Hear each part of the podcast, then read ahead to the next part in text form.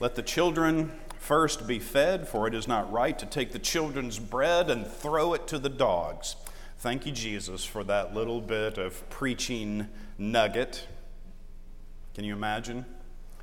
Jesus says this to a woman who was guilty of worshiping in the country to the north of Jerusalem.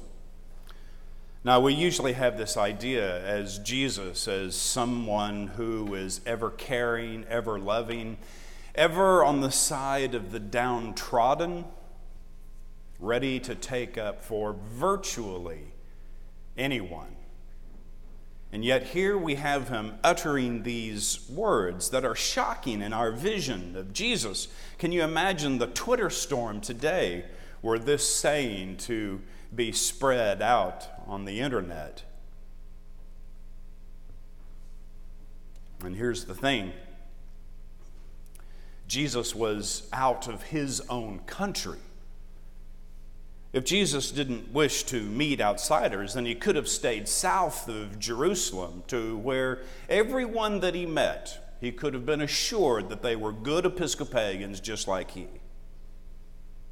So imagine yourself in this woman's shoes. This itinerant preacher comes to a village seeking refreshment in a stranger's house, a stranger who has welcomed him into his house. And almost immediately, this rabbi, this teacher, begins insulting the neighbors. Now, today we wouldn't think much of just turning it back onto somebody who spoke like that to us. We would give as good as we receive these days. But this woman didn't do that. And so, why would she not take offense at something that clearly offends me? She had asked that her child be healed. She sounds desperate, and believe me, we all get that. That travels through the eons to us. And it's clear that this woman knew who Jesus was. He was some famous healer, after all. And here he was, far afield from Bethlehem and Jerusalem, and she comes to him. Now, we've been together long enough that you know about the movies that I make in my head, and I especially make them when the scriptures seem strange or stilted, like we have here. So, what happens if you create the scene in your head and roll it forward again?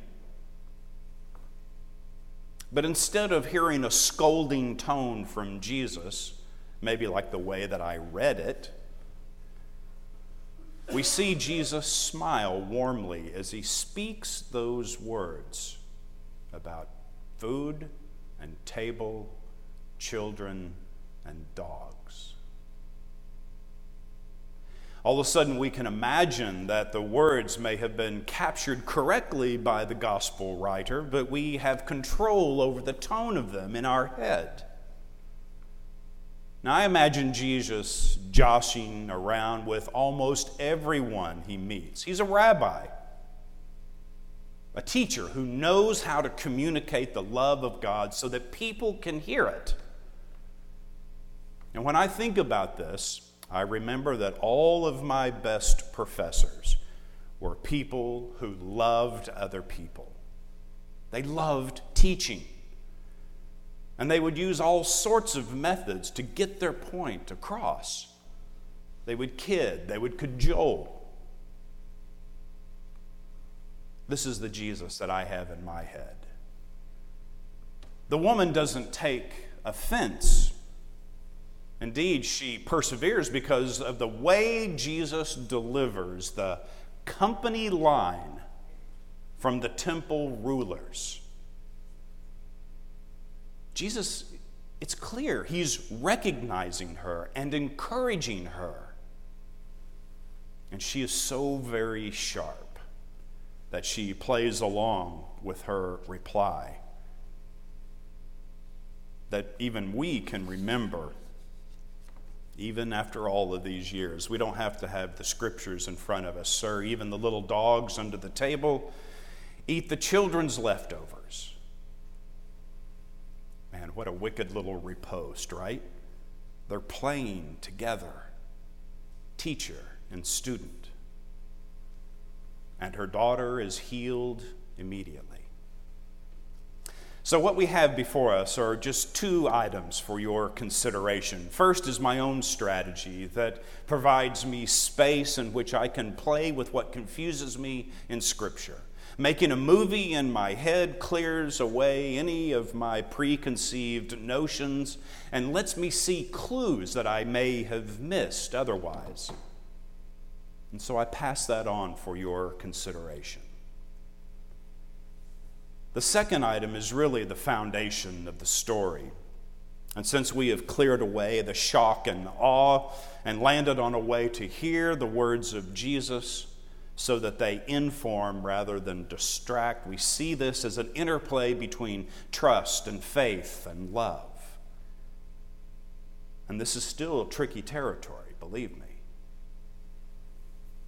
So we've all been in a place like the one occupied by this woman, where, man, we, man, we need an outcome, and we need it bad. Either we have a diagnosis, or our business is wonky, or our relationships seem to be sliding sideways. Man, we have been there. And no matter our station in life, it is true. Trouble always comes and catches us unawares. And the same must have been true even of this poor woman from the countryside. No parent expects bad things to happen to their kid, and yet they do. And we have experienced that in this parish. Trouble is no respecter of status, it comes. And the encouragement that comes in the actions of this poor woman seeking healing for her child. Friends, when trouble comes, we can either step forward towards God in faith or we can step back in fear. And honestly, for a while, in that spot occupied by that woman, it may have taken her a while to come to a place where she steps towards God. This woman shows us that trust does not come after we know what the outcome will be. Trust comes first, before everything. To have faith is to press into giving up the fear that we all hold about different things. To press forward, even when it doesn't make one lick of sense and it doesn't always turn out like we want it to. We have to name that. But when we trust and we push forward, even when it doesn't make any sense, friends, we can see God working even in the darkest parts of our lives. And so, whatever you're facing right now, Whatever this week will bring towards you, the gospel encourages us to meet it head on as a child of the Almighty, not knowing how it will turn out. We are not given that. But moving forward in trust and faith and love as befits a child of God, and we are the children of God. We don't know how things turn out. We just don't. But there is true encouragement here for us to move forward in power and in faith through our joy and through our troubles, through our light and through our darkness. And God will be with us in Christ Jesus every step of the way.